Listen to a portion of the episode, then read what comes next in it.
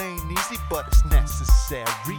I be getting weary, cause shit be getting scary. But sit back, relax, and don't you dare worry, cause I be hitting wrongs with a righteous fury. Yes, sir, see, I am the only one. My name is Josh Dunn, gonna have some fun telling the truth y'all can't handle. I might raise a scandal as I dismantle the fake, make them quake and make them shake. I make you bend, but never will I make you break. Just chill, yo, and don't be frightened. Open that closed mind, it's time to get enlightened. Folks, welcome to Gimpin' Ain't Easy, Cause It Ain't, Episode 5. Holy cow, our baby is off to kindergarten. He did a lot of crying before letting him go, but I think this is going to be a good show nonetheless. This episode wiped its tears away, and hopefully you have too. Our sponsors this week are, once again and as always, Cafe Sempoil, where this week's feature book is The Poems of Mao Zedong. Who knew such a murderous dictator could have such a sensitive soul? This is so good, I actually bought it myself. So go to Sempoil for a coffee, then come back to my place, jump in my bed, and I'll read you the words of the chairman, bedside from my antique chair. If you feel particularly inspired, maybe I'll hop in with you and we'll start our own cultural revolution. We're also brought to you again by Charlie's Club, where most shots are $2.75 on Tuesdays, and the door window is now plexiglass, so it will never be broken again. We're also brought to you this week by Scotch General Purpose Masking Tape, which my limited dexterity cannot use, so come on over and help me turn my two monocles into a pair of glasses once again.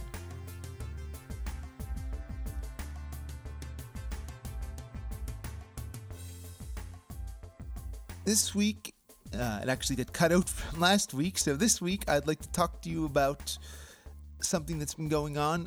Third-party apps now have access to your Gmail messages, and it means that people, not just bots, could be reading your messages.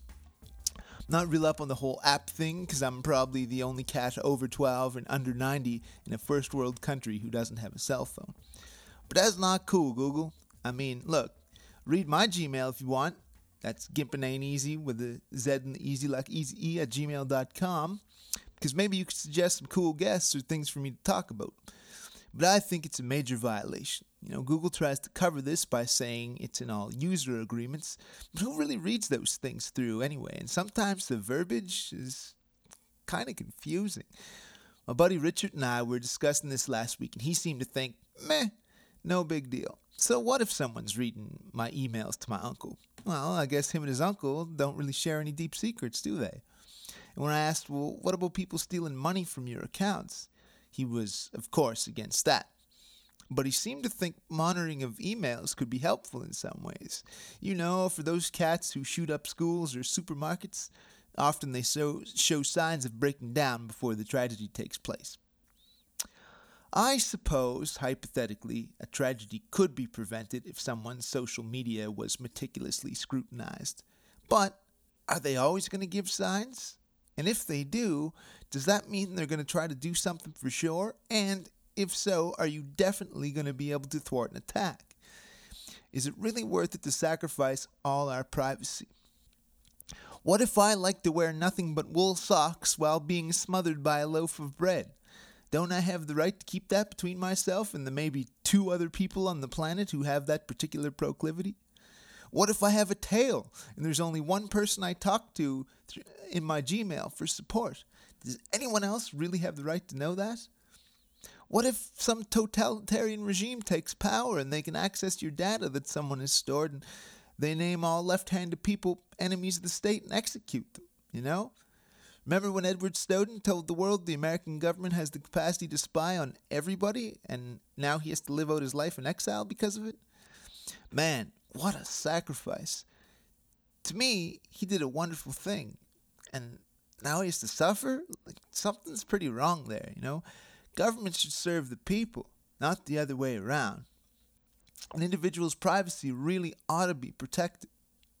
For the record, yes, I do want our governments to monitor ISIS and groups like them because they do pose a real threat to the safety of innocent people.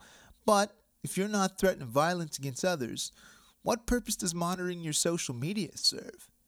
If the privacy of any individual is compromised for any other reason, whether because they hold an anti-government opinion or, like I said, maybe they're just left-handed, aren't all of us at risk? Without privacy, we are not free.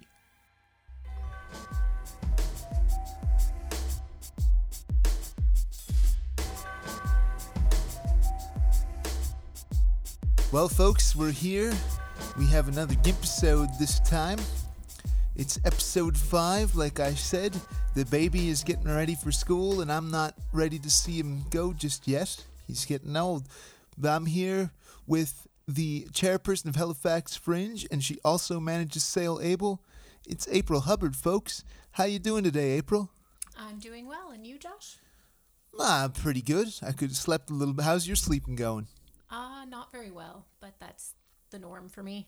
Yeah, I'd had been doing good, but the past 2 nights were kind of rough, so we'll both be kind of rabid for this, I suppose. Tends to go in cycles, so. There are 3 of you.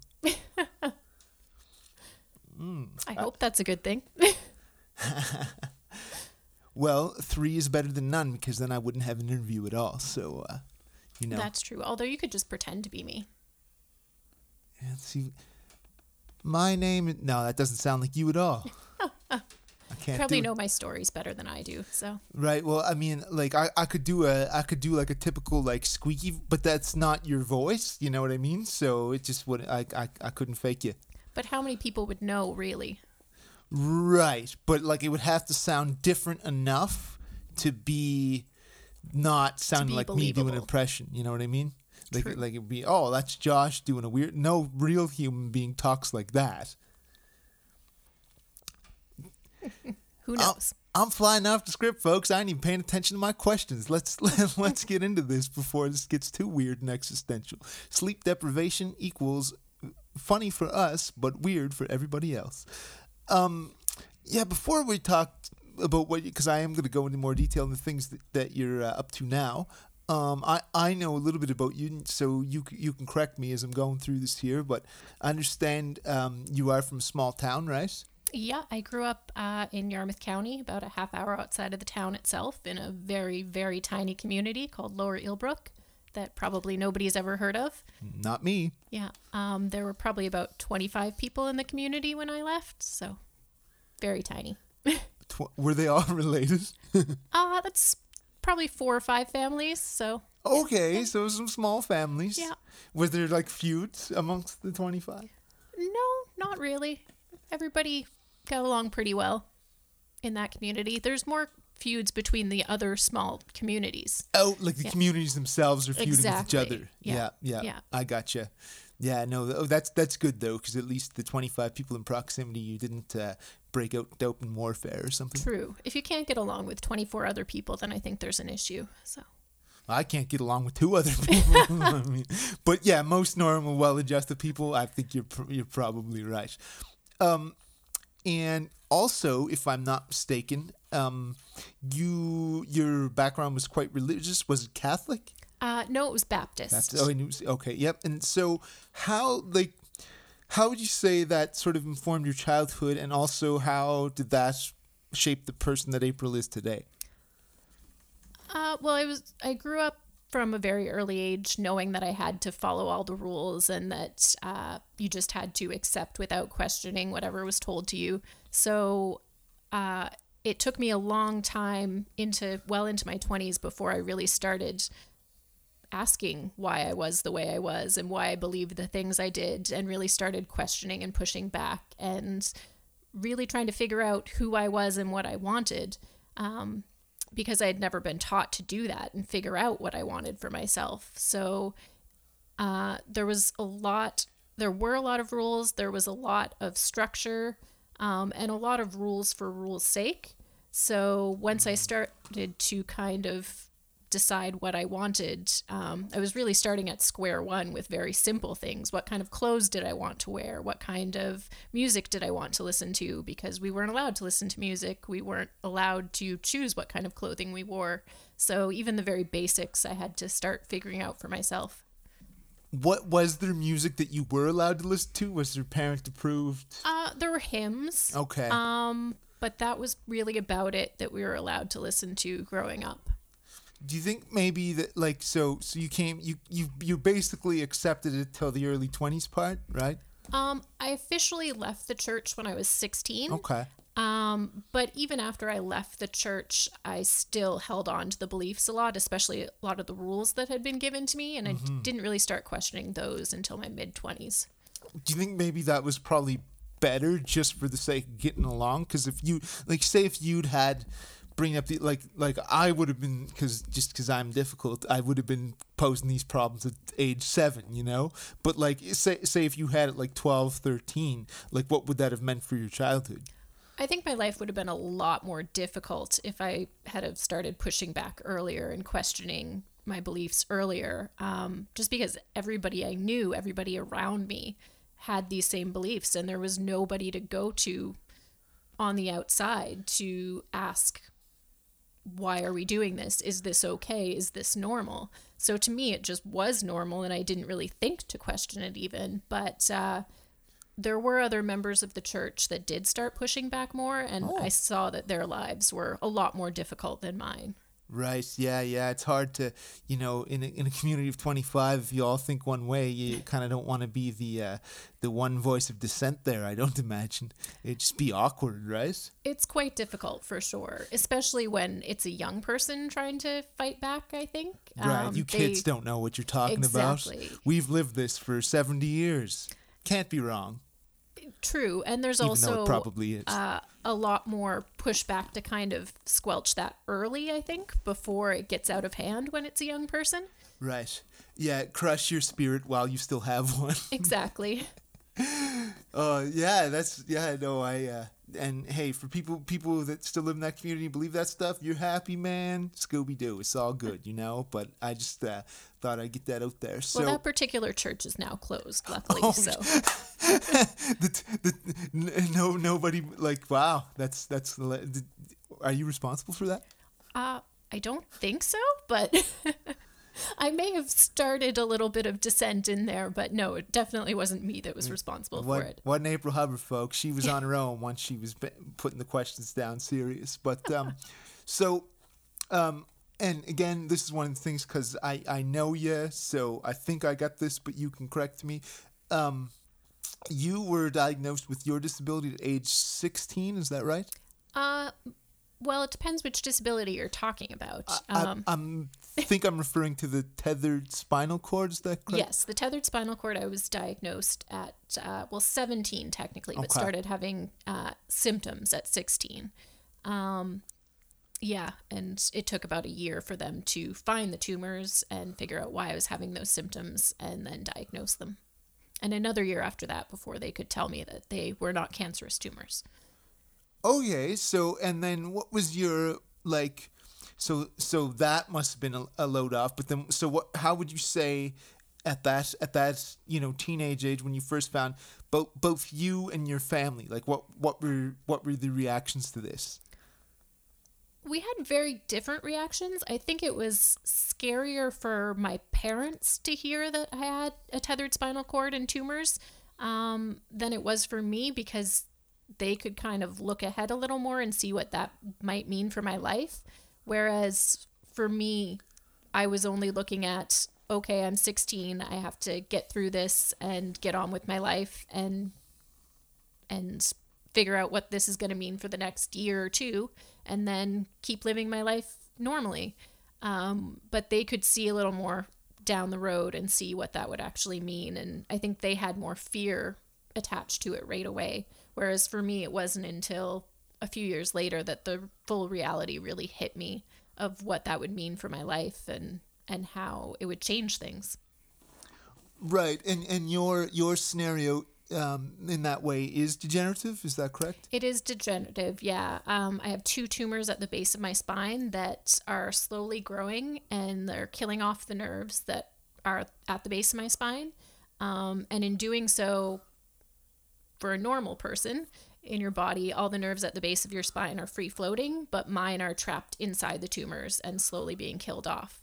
So one day I might have totally normal leg function and I can walk as if anybody else could, and there's no real outward signs. And then the next day I can't move my legs at all.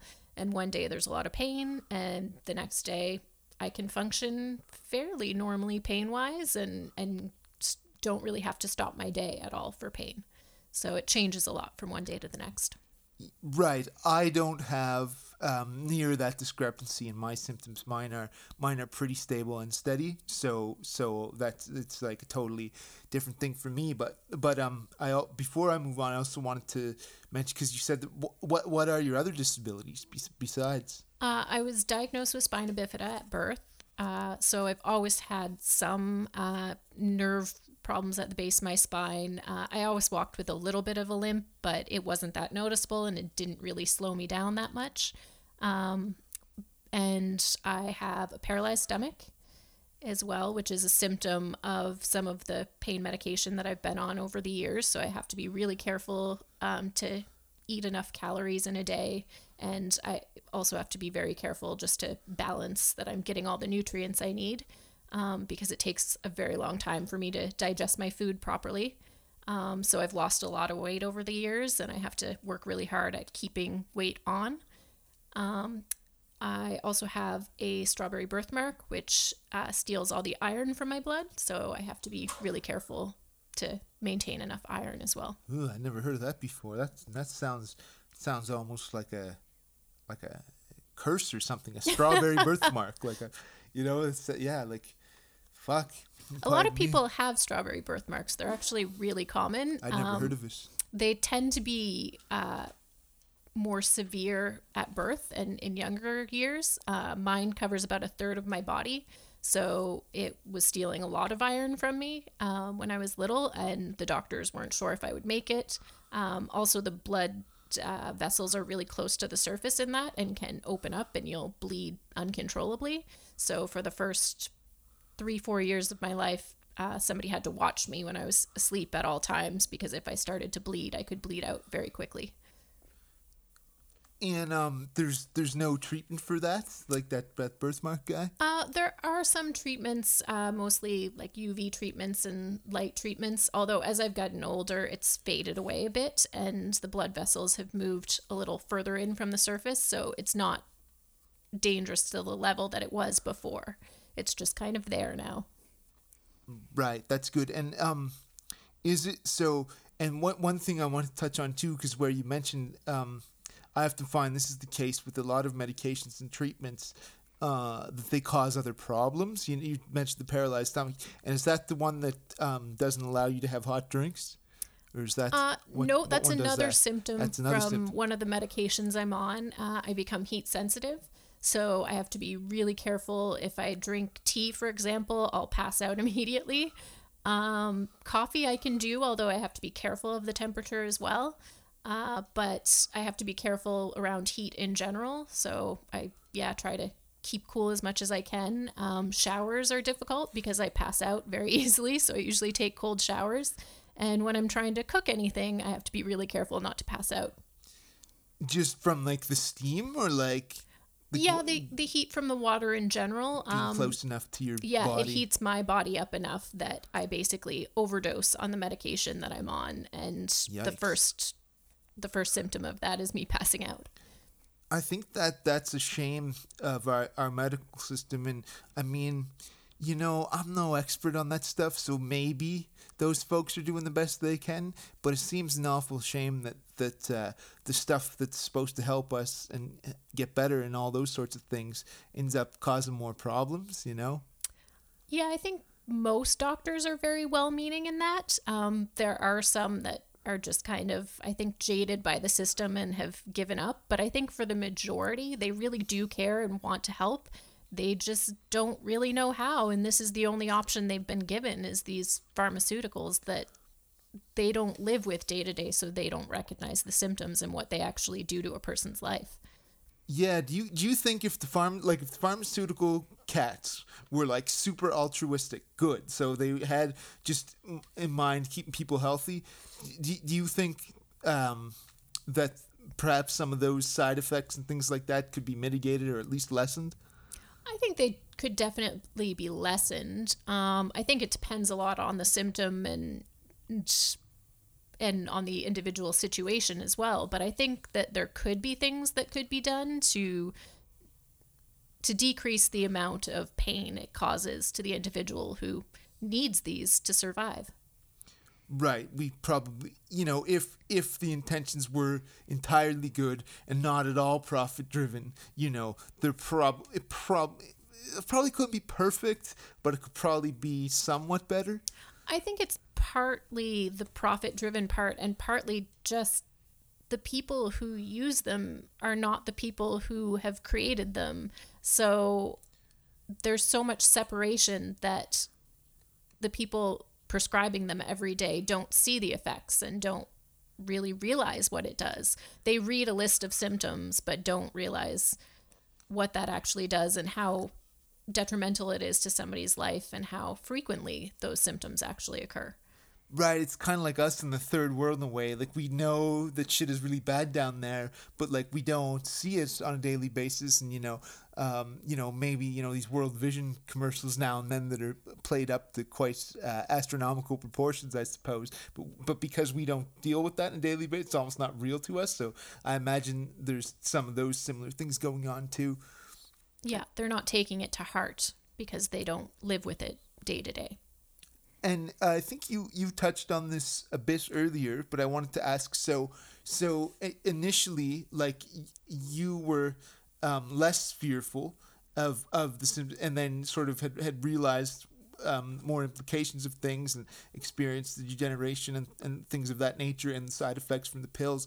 And so has your attitude toward your own disabilities changed, and has your family's changed as well in the last 17 or so years or whatever? Mine's changed drastically, and it's changed multiple times. It's gone from not really taking seriously what was happening and thinking it was just something temporary and it would pass with time and I'd overcome it, basically, which is how most of us see illness, I think, to realizing that this was something more long-term and I was going to have to continue to deal with it and learn to live with it long term. But as I started to deal with what that meant for me, I went into a period of time where I really felt defeated by my disability and just didn't want to keep planning for life and trying new things, and didn't think I'd ever really get to live any of the dreams I had for my life. And that went on for quite a while before I started to realize that, well, there are still some little pleasures I can do, and really had to fight to find new ways of making myself happy and feeling accomplished, and not being connected so much to the old dreams and goals I had, and dreams that society had taught me I had to have. For example, you can't be a productive member of society if you don't have a job and give back in that way. And I struggled with that for many years, not being able to work, feeling like I wasn't a worthwhile person or contributing member of society. Right. I still struggle with that a bit in part. I feel like I really believe in the things I'm doing, like this, for instance, and all the other stuff, the theater show and, all of that, and stand-up kind of that I still do begrudgingly.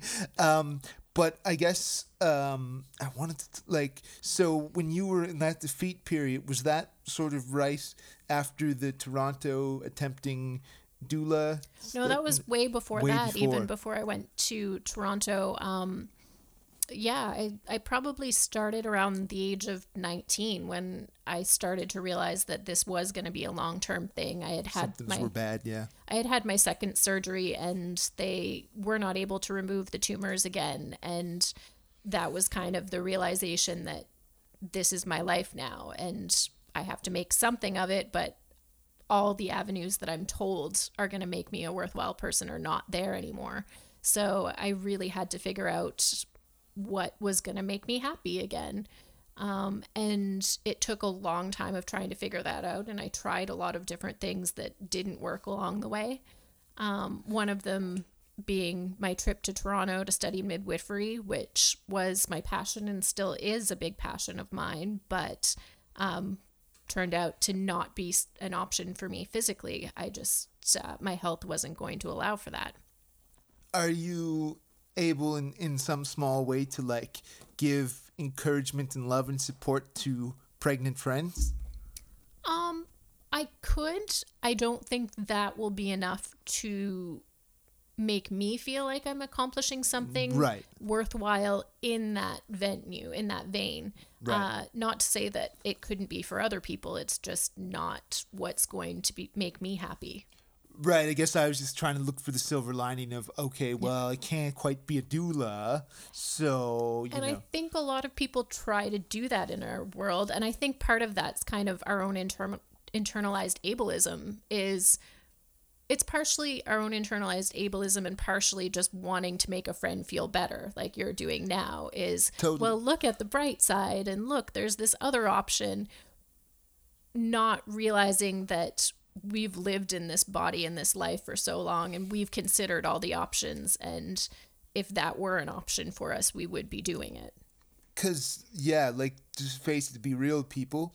The life of being disabled, and I mean, I can't speak for you, but I'll say for myself, it is absolutely fucking shit sometimes. Oh, definitely. There are horrible moments that a lot of people don't see. And even when you've built the best life for yourself and you're in a good place, there are still moments where even when everything's going well, you're mentally not in a good place, or physically, you can be in a horrible situation and still be putting on a happy face and going out there and showing the world that everything's okay. Yes, they call me the Great Pretender. I was going to sing it, but I didn't quite have the balls to do that just at this moment. I call it my mask. I put on my mask when I have to go out there and pretend everything's good. Right, and do you find even too that that's somewhat helpful for yourself? You kind of fake to make, and you sort of like ignore it just to simply get by. I don't think it's really good for myself. In a lot of cases, it can actually be kind of detrimental for my own mental health. But I think it's necessary to get by in our society. Right, I think that I almost take the opposite. Totally necessary to get by in society, not disagreeing with that at all. But I think at times it is good for myself to fake it, because then I'm not focusing on the negative at all, and it can be a bit destabilizing, but I sort of champion delusion over depression, so I mean, I don't know. That might not be the right answer for anybody else, but I think like if I'm able to, I'm doing okay, even if I'm really not, you know, you sort of somehow psych yourself into it. I think it is better for me personally, but. Well, it's good that you've found out what works for you and what's best for you.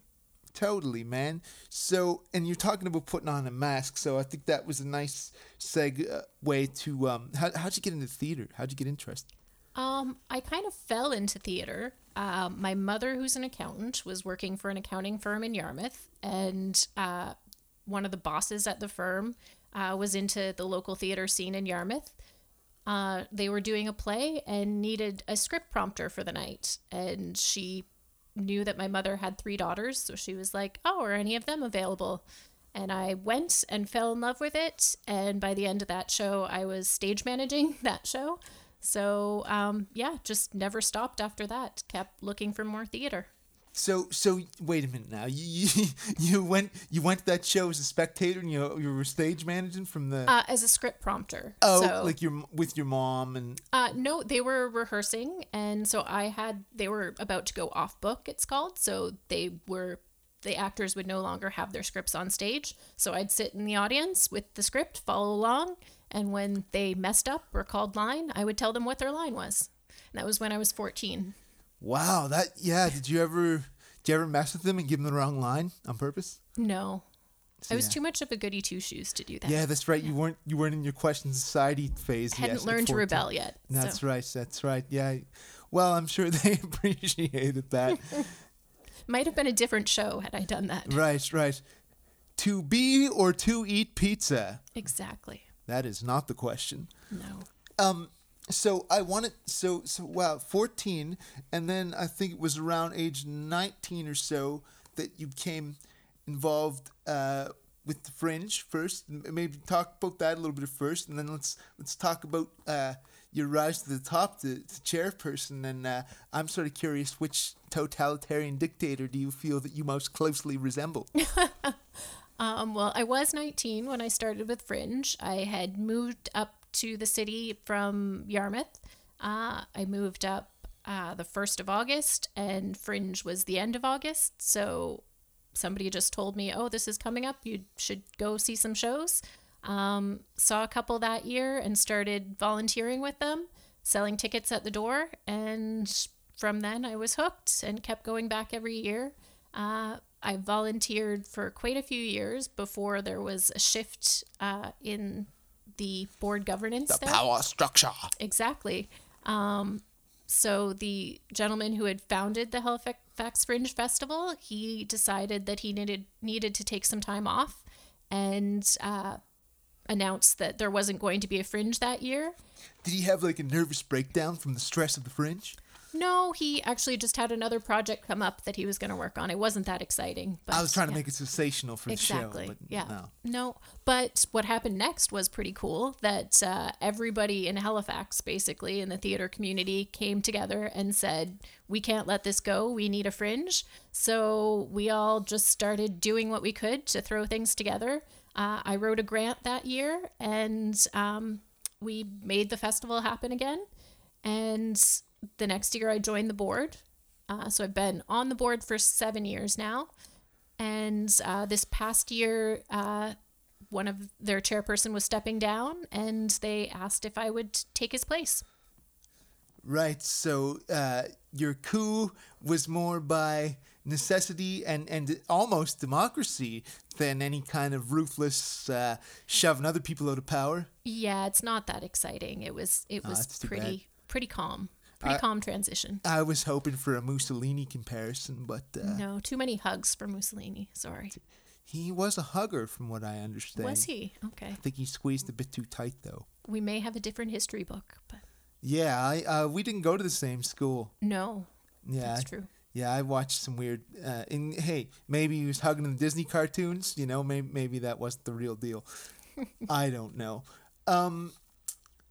Yeah, no, that's cool. So, like, you start out taking tickets, you know, then you're on the board when that was needed. Then, you know, the other chairperson wants. So, like, yeah, you've totally, I think, done things the right way there. And it's great that you were, you know, wanted. Yeah, it was more just a passion that I wanted to be there and wanted to do whatever I could. And the more I saw needs that I could fill, the more I could step up. And I do think it's pretty impressive, though, that the organization saw a woman who has a disability and who's in a wheelchair and who has chronic pain and all these other barriers that probably should have stopped them from thinking I'd be a good chairperson, and they still felt that I could do the job. So I don't think there's enough organizations like that out there. That's right. Can't all be about Rick Hansen and Terry Fox, right? Although they're very good people and very good organizations. It's not taking that away. Not the only way. That's what I'm saying. It's not just them. You know what I mean? It's everybody. It's you. It's me too. And I wanted to go. Oh yeah, I know what my next question is, but I had a follow up from this, and I wanted to say, like, do you feel like sometimes that just like being involved with other people's theater and managing the front, like you're not, because I know that you've had some plans for a show yourself for a long time. Do you feel that that's taken away or compromised your own creativity at all? Or no, I don't think it's compromised my own creativity. If anything, it's brought me more creativity, because the more I see other people's work and the more I'm inspired by how passionate they are about their projects, the more I want to do mine. And I will when the time comes that's right. I think all the pieces will fall into place. It just hasn't happened that way for me just yet. Right. I guess and I assume, you know, you as well, at times have very limited energy. I'm like, fuck, if I'm not doing the shit that I'm supposed to be doing, like, you know, and I mean, it's good to be help others and things like that. But I just, like, you know, if I was like had a gig taking tickets for Yuck Yucks, I probably wouldn't be doing shows. Not that they work me all that much anyway, so it doesn't really fucking matter at this point. I haven't done Yucks in like a year, but I mean, you know what I mean though, like, yeah, I can see how for some people it would be a distraction and would keep them from their passion, but for me it more so keeps me close to what I love and keeps me involved in that way, right? And I'll do anything. I mean, I'm happy changing the toilet paper rolls in the bathroom if it means a show can go on, because I just want to feel that energy and be around that spirit and that joy. And that's my people. That's my family. And I feel like Fringe has really given me a family that I can relate to and that understands me and holds me up in the bad times as well. Right. You feel really connected. Yeah, definitely. Even if the toilet's overflowing. Exactly. Wow. And there are those days. Yeah. Are you able to do the... I can't quite get at it myself. And luckily, I haven't had an overflow incident in this place in the 10 years I've been here. It depends on the day. Yeah. Some days I could, some days I couldn't. Strong enough and mobile enough. Yeah.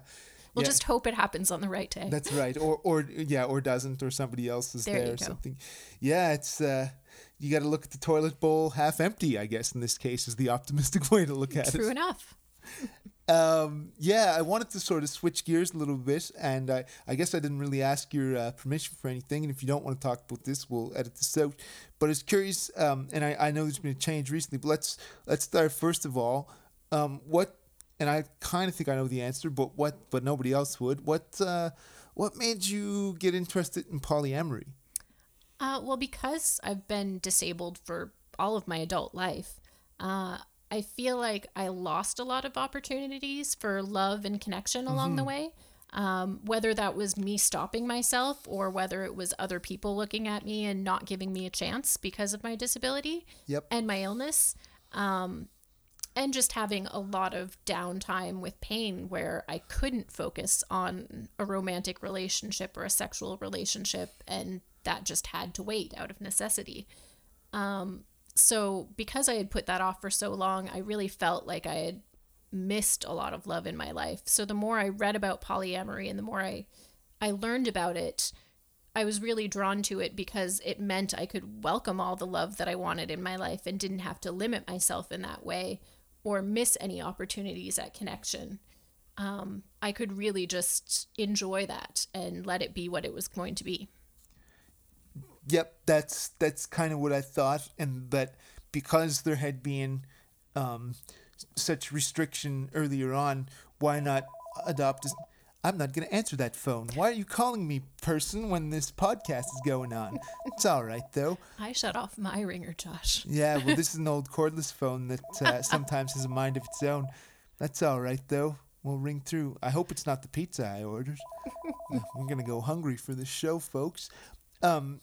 The idea that because love had been limited and chances had been limited, whether, you know, by your own lack of self-esteem or other people just not giving you a chance, you know, love is just such this wonderful thing that why should we place any limits on it at all? Yeah, that's how I saw it and feel about it. Cool. And I do think your position has recently changed. Well, I'm still polyamorous. I still believe that that's the best way for me. I've chosen now to live in a monogamous relationship for the time being, because I've met somebody that I really connect with and that I knew I didn't want to miss out on an opportunity to get to know better and to see where things went. For the first 3 months of that relationship, I was still poly. And the more conversations we had and the more discussions that we had about how he felt, I knew that that wasn't something he was overly comfortable with. he still was very welcoming of me living my lifestyle that way, but I knew long term it would be something that would start to separate us and that would bother him more. So I didn't want to lose him and wanted to see where things would go. So for now, we've closed down the relationship and I'm monogamous, and I don't know if that'll last a year or 10 years or whatever, but it's something that I'm enjoying for now and making the most of this relationship that I have that's in front of me and that makes me feel fulfilled. He must be pretty special, though, to cause you to have, at least to compromise that stance, because I don't think you've done that for anybody before. Have you I did in one other relationship as well. But it's pretty rare, right? But it's been pretty rare over the last 10 years, 10 years. This is the second time that it's happened. I do think he's very special, and I also think what we have is very special, and I think that needs to be honored for what it is. Right. And isn't it wonderful to have such a connection that you're, willing to be flexible in your beliefs and stuff like that? And I think that more people should do that, whether it's looking at a potential partner in general and not thinking that they have to be a certain orientation or a certain gender or a certain race or any of these things. Or just a lot of people know they have to be a certain height. I think that there needs to be less expectations that we have on our relationships, and just look at the person and see if that's somebody that you're attracted to and somebody that you want to give a chance to. Yeah, right. Why be so rigid? Just see, let's get sort of beneath those labels, uncover their soul a little bit, and perhaps see what's up. And even just labeling a relationship. Things can start as a friendship and morph into something more, or there can be, it doesn't have to be a set relationship. It can just be, I spend time with you and I enjoy that. And we don't have to decide what it's going to be. Just give it a chance and see what happens. Right. Yeah. Let's make the best of this scenario. Let's not try to define it. Let's let it define itself. Exactly. Yeah. It brings to mind a song that it's a little quote from a song. This isn't exactly it, but, if you will suck my soul, I will lick your funky emotions. That's what I think. There you go. What could be better than that? Not much. That's right, man, because you're getting down to the real popcorn kernel nitty-gritty of the situation. And I want to ask, was it through SailAble that you met Jay? Is that? Yes. Yeah, we met through SailAble. So I'd been participating with SailAble for about 10 years. Oh, wow. I thought that was a new thing for you. No. Shows what I know. I had been with them for about 10 years, although there were a few years in there that I wasn't medically cleared, so I had to take some time off from sailing. And he's been sailing for 7 or 8 years now with them. Is that still like since his injury or? Yeah. Well, not long after his injury, right. But yeah. And then at the barbecue last year, which they have one big get together every year that all the participants and family come to, I just started chatting with this guy, and we had really good banter and back and forth, and I wanted to know more. So after that, I sent him a message on Facebook and hunted him down, basically, and we went from there. Damn, girl, you know what you want. I tend to be the one who goes after it. Yes. Yeah. In relationships, when I see somebody that I'm attracted to, I don't want to let that opportunity go by. So. Yeah. I actually kind of prefer that, cause like as a dude, like you don't want to, I don't know about other guys, or I can't, but you just don't want to bother people or offend. Like I still try, but it's gotta be that kind of, it's that line. And like, I don't know. You just don't want to make people uncomfortable or creep them out, so. But there are also ways you can do it without creeping them out, too. And I hope that I've been on that side of things, but you just never know, right? And I try to read the vibes, too, right? Mm-hmm. Yep. Don't know. Because I'm a pretty intense character, but, I don't want to overwhelm anybody, right? Yeah. But I find the times that bother me the most are the ones that I've missed out on, though, that I'm thinking back as on why didn't I get this person's number? Why didn't I reach out and give it more of a chance? So Yeah, I think I err enough on the side of risk to, like, cover all those bases, okay, you know? Good. Like, at least since I've been 22, before, which is, like, 13 years ago now almost, right? Maybe before that I wasn't quite confident enough and whatever. And, I mean, that waxes and wanes given the day for me, too. Mm-hmm. But, you know, yeah. And yeah, so while we're still sort of close to SailAble, before I get on to a couple other things here, how exactly does that work? What do you guys do? Well, it's an adaptive sailing program. So we have 3 Martin 16 boats, so 16-foot sailboats, that are adapted in different ways for different disabilities. So there are lifts to get wheelchair users on and off the boat properly. There are... When I sail, for example, it's all by rope. So everything's set up for me so that the ropes are all in front of me and I can adjust all the sails, turn left and right based on pulling ropes in front of me. But then somebody who has less hand use, they can use a hydraulic pulley system or also if they have very little use of their body at all. We have a few members who sail by Sip and Puff technology. Yeah, that's where I was going to go. Yeah. Yeah. So that is 2 straws connected to the life jacket up by their mouth. And they blow or suck in order to turn left or right on one of the straws and blow or suck on the other straw to bring the sails in or out. That is really cool. And I mean, yeah, like they don't ever put any rum or anything in the Sip and Puff straws, do they? I don't think that would be very good for the boat, and probably not very good for the sailor either. But yeah, that's just good for me, maybe. Once you get back on land. Oh, okay, right. I know drunk driving is discouraged, but I thought drunk sailing. I mean, you know, it's probably... Don't listen to this, children. Don't go get drunk on your boat like my grandfather did. He used to do that all the time. It is the life of a sailor. On his motorboat, yeah. And I think he actually did throw himself overboard a couple of times, but those weren't by choice. They were accidental. And the Martins are completely unsinkable, I'm told. So. Oh, really? And I guess they've tested that, but I don't know how they've tested that. Yeah, I mean, the Titanic was supposed to be, but I mean, did the Martins run into that big of an iceberg? Yes. No, I don't think there's too many icebergs in the Halifax Harbor, though. Yeah, thank God the global warming hasn't progressed enough for the bergs to get down here this far south, right? Jeez, that could be scary. If it does go get hit by an iceberg, we're probably underwater already, the whole city of Halifax at that point. Yeah, we probably won't be going out sailing in those conditions. So I will need Sip and Puff technology then. And so I understand, though, that SailAble is... or at least that from your Facebook posts, I understand that it is at times underfunded. There is definitely an issue with underfunding. We don't get much for grants, basically some summer students. Mm-hmm. So we have to find a lot of money here and there to keep going. And a lot of our equipment is very expensive because it's not very common and also very technologically advanced to be able to sail with 2 straws. Yes. So it takes a lot of moving parts and there's often things that are breaking down.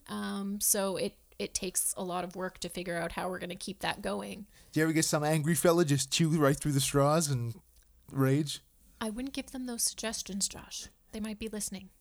Well, I mean, they want to keep sailing, right? So, no, I'm talking about when they're on the boats. But if they chewed through the straws, they wouldn't be able to sail anymore, right. So that wouldn't work very well. Okay, nobody's been that. It hasn't happened yet. It hasn't happened yet. Doesn't mean it can't, but it probably won't. Let's hope it doesn't. Yeah, let's hope it doesn't. Jeez, what we do with a rage-a-hall sailor. And so for folks that might want to donate to this, what would be the best way for them to donate to SailAble? You can check the Facebook page for SailAble, which is SailAble Nova Scotia. And we have our link there for a few different ways to donate, but the easiest way would be our GoFundMe campaign that's going on right now, which is for a new Sip and Puff machine. Right, that's the stuff that I saw. Yeah, that's the most recent one that we've been doing, most recent fundraiser. And before I get on to the next stuff, is there any other... groups that you spend much time with that you'd like to talk about and help out? this point? Like any other charities you volunteer for or anything like that? Those are the big ones that I've given. Yeah, that takes quite a bit of my time. Yeah, so. not that I was like expecting, you know, I was kind of hoping there wasn't, because I didn't necessarily want to talk about other people, but there are other projects I pick up here and there, but those are my regular ones that keep me going day to day and that focus most of my time and attention. Right. Excellent. And I'm certainly not involved in how I'm just curious for myself, because I think sometimes about maybe wanting to try this, just the sailing aspect of it. How long are you typically out in the water? Well, each of our sailing sessions is an hour and a half. Okay. If somebody didn't feel that they could give that much time commitment, we could do a shorter sail. Okay. And sometimes if we have people coming from long distances, we'll do back-to-back sails for them so that they get more out of it, because some people travel from quite a long distance. Some members come from the valley town, or so on. So it takes a long time to get here. It takes a lot of planning. So we try to maximize that for them. Okay, cool. Yeah. And I'm actually the social media manager for SailAble. I'm not the manager. Okay. You're giving me more credit than's due. Well, hopefully the manager doesn't write in angry. Well, that's my partner. So. Oh, it's Jay. Okay, so if he, yeah, I don't want to cause a lover's quarrel because Gimpin' Ain't Easy. We don't want to make it worse. Break up relationships here on the air, folks. Gimp battle. There you go. There you go. The battle of the gimps. And we can say that, folks. We're allowed. But that's taking into the next thing I want to talk about. Did you listen to the interview I had with Paul Spino? Yeah, I did. Yeah. Okay. Yeah.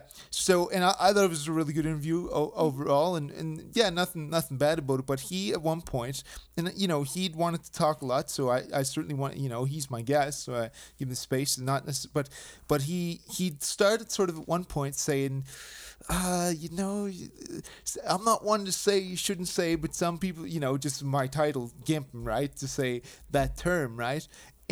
But then his sort of response was, well, you know, you've got to own that word. That's your word. Like, other people can't really say that. And I guess I was curious of your opinion, because my own stance on that is like somebody saying gimp or cripple or, you know, like they probably shouldn't, but like, man, like it really doesn't matter, you know, because it's not something that holds me down. It doesn't oppress me. You know, it might be mildly offensive, but it's like, I don't know. For me, like, disability dignity is always, and I say this like ad nauseum because I really think it has to be out there. If it doesn't affect you having a relationship, if it doesn't affect you having friendships, or, you know, doing business of some kind, then it's not really the main issue of focus that you need to worry about. It's not your whole identity, for right. Sure. Yeah. Right, like, so because I know, like, you, I think one of the first times you gave me a drive somewhere, you were like, oh, we got to check the gimp spots. You were like, oh, I better be careful if I say that. And I almost knocked over the microphone here. but you know, so, like, how do you feel about, like, those terms or other people using them or stuff like that? For me personally, if somebody else uses it, it doesn't bother me so much. It's more so their intent behind it. I've had people use the proper terms and offend me more. Yes, exactly. And I've had people use gimp or crip or whatever and it not offend me at all. It's more their intent behind it, and also their level of education on the issues. For somebody who hasn't lived in the disability community at all, I'm not going to expect them to use the proper terms. I'm just going to want them to try to have a conversation with me and get to know me better. If there's somebody who kind of should know better and is being very offensive and not trying to be correct, then I'll probably have a conversation with them about it and get to know why they feel the right to do that. Right, and it's not, and they might be like bang on the terminology, right? But they're fucking talking down to you, exactly. And they're like, "Oh, you know, I put the brackets around the disc, and you know, you differently abled folks, you're so wonderful," and like, or like, you know, just foolishness, right? Yeah. And everybody also has a different perception of what the proper term should be. Right. And they change too, exactly. Right? I was reading a few different manuals for disability organizations the other day, and I was shocked at some of them. It's like, I would never want somebody to use some of these terms with me. And then What? Give me an example or two of something like that you found ridiculous. Well, some of them just seemed very antiquated and outdated. Yeah, I'm trying to think of an exact example. That's okay. If you... Yeah, I can't think of any specific examples of terms in that sense, but everybody just had a million different terms that you should use and terms that you shouldn't use. And some of them didn't make sense at all to me. For example, differently abled was one in one of the manuals that they said you should never use. And I was really confused. And also able-bodied.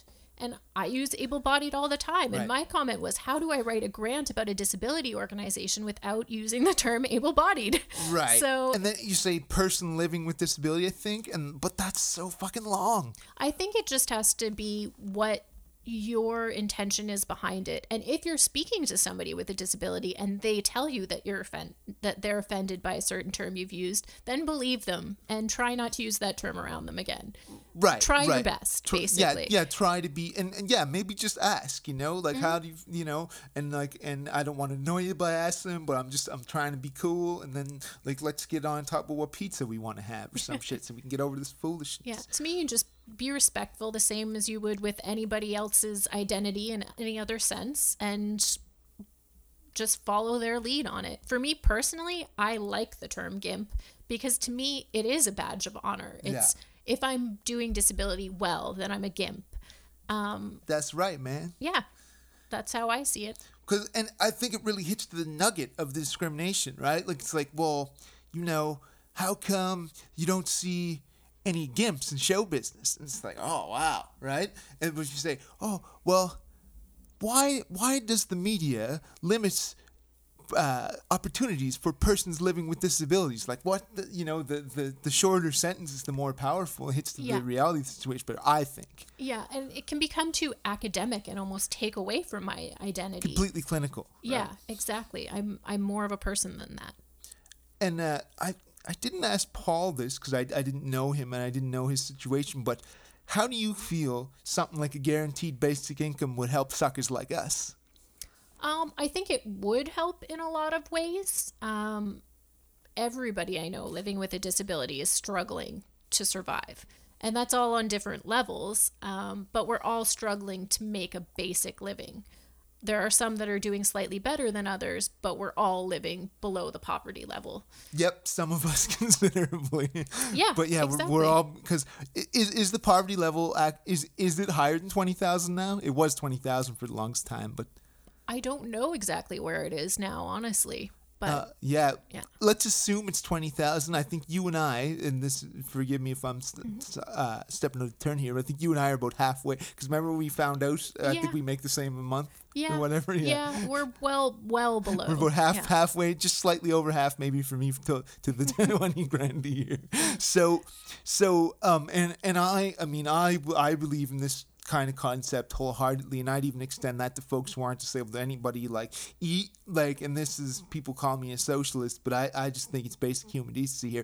Even if you have absolutely nothing wrong, finger in your nose all day, you still have the right to have your basic food, shelter, and clothing needs met. That's my politics. I agree with that completely. I do have a bit of a fear that if they make it just a disability issue and only people with persons with disabilities get this at this moment, I think that there'd be a lot of societal backlash, though. Yeah, we got it hard enough, man. That could make it worse for us. Yeah, people could hate on for us, kill the gimps, Well, I think there would be a lot of hate, and why are they getting something they don't deserve, and so on.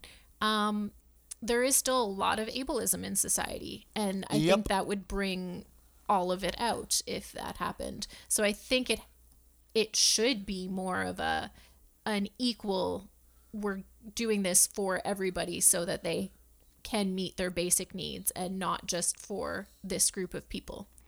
Yeah, that's right, folks. Give it to everybody so we can be kumbaya instead of kung fu grip. You know what I mean? And I think there's also another issue with that brings to mind, that disability can be it can fall under certain labels again. For example, under community services right now, I still don't qualify as a person with a disability. So, and why is that?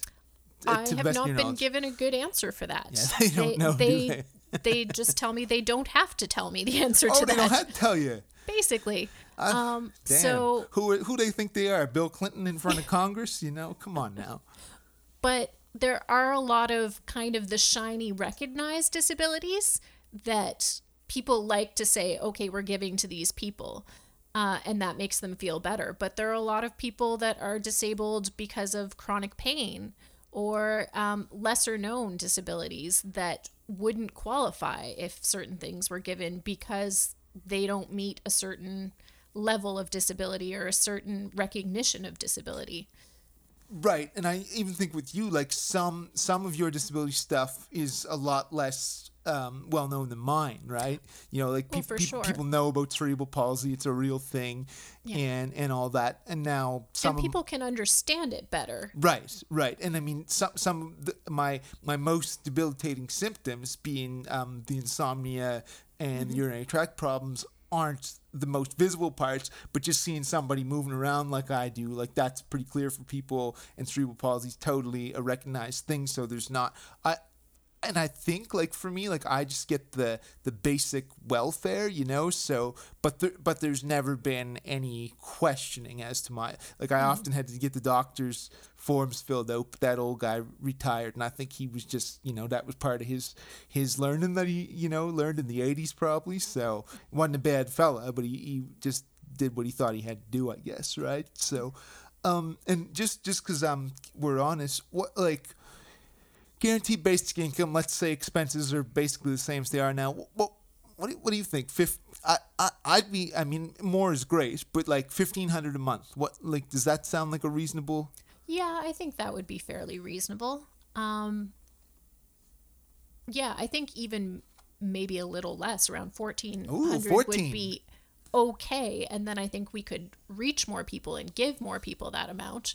But I would be very happy with $1,500 as well. And I think it would be honestly more reasonable when you look at what it actually costs in Halifax to live and pay your bills. Right. And I look at, you know, 15 as just, that's a nice round number. Like, you know, it's halfway between, you know, $1,000 and $2,000. Right. And, but yeah, I mean, even still 14 is close to a $500 raise for us. Exactly. Right? So yeah.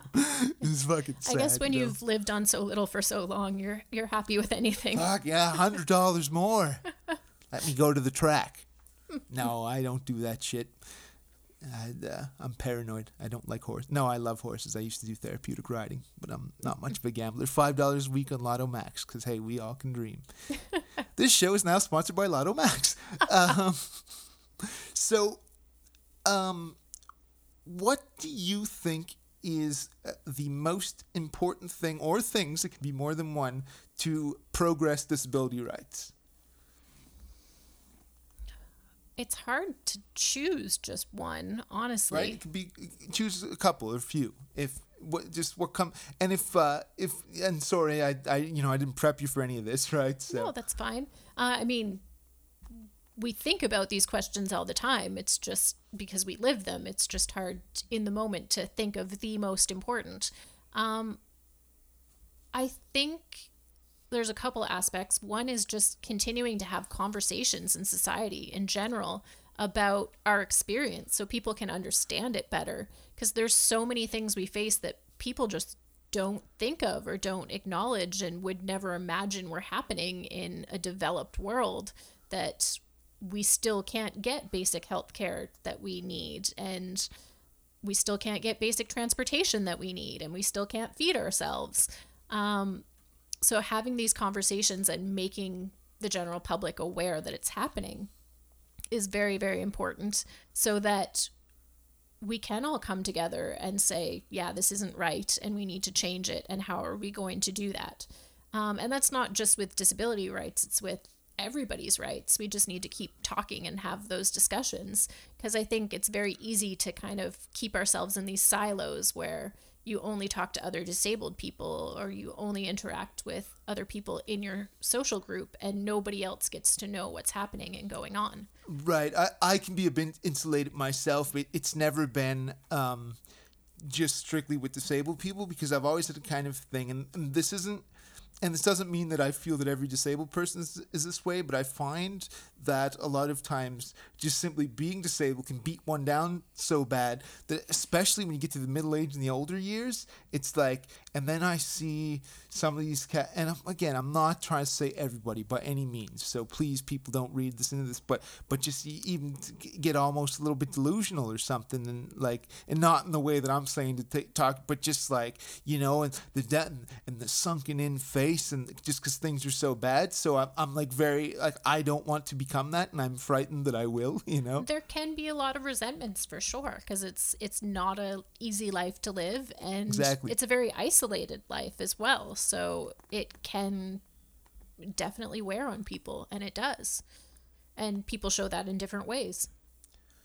Right, totally, man. And yeah, for me, I think the top thing, it would be, again, going to that basic income. Give me that Skrilla, baby, because, you know, if I'm getting that money, right, because you can't force people to be your friends or in relationship, right? You can't say that's part of your human rights, right? But if you've got that money, you're feeling better about yourself, like, I can...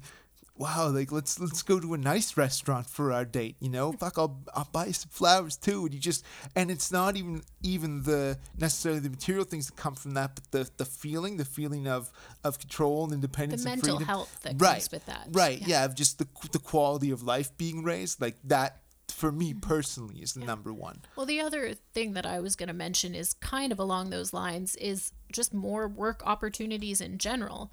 And that only helps for a certain portion of the disability community, because a lot of us can't work.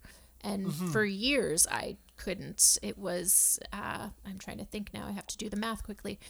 It would have been 15 years that I was not able to work at all. Wow, yeah. And I just got back to work this year. And what that does for your mental health is amazing, that just to feel that you can contribute again and can... have a conversation with people when the first question isn't, well, what do you do? And I would make up answers for years. Yeah, right. Or talk about my volunteer experience. Yeah. And you'd still get the, oh, how much well, money do you make good? That one? Yeah. Yeah. So it does a lot for a person to be able to do what everybody else does. And that's one aspect of it that society still feels is very important. And even... us as disabled people who have struggled through a lot of the mental back and forth of, am I good enough, still struggle with that one a lot.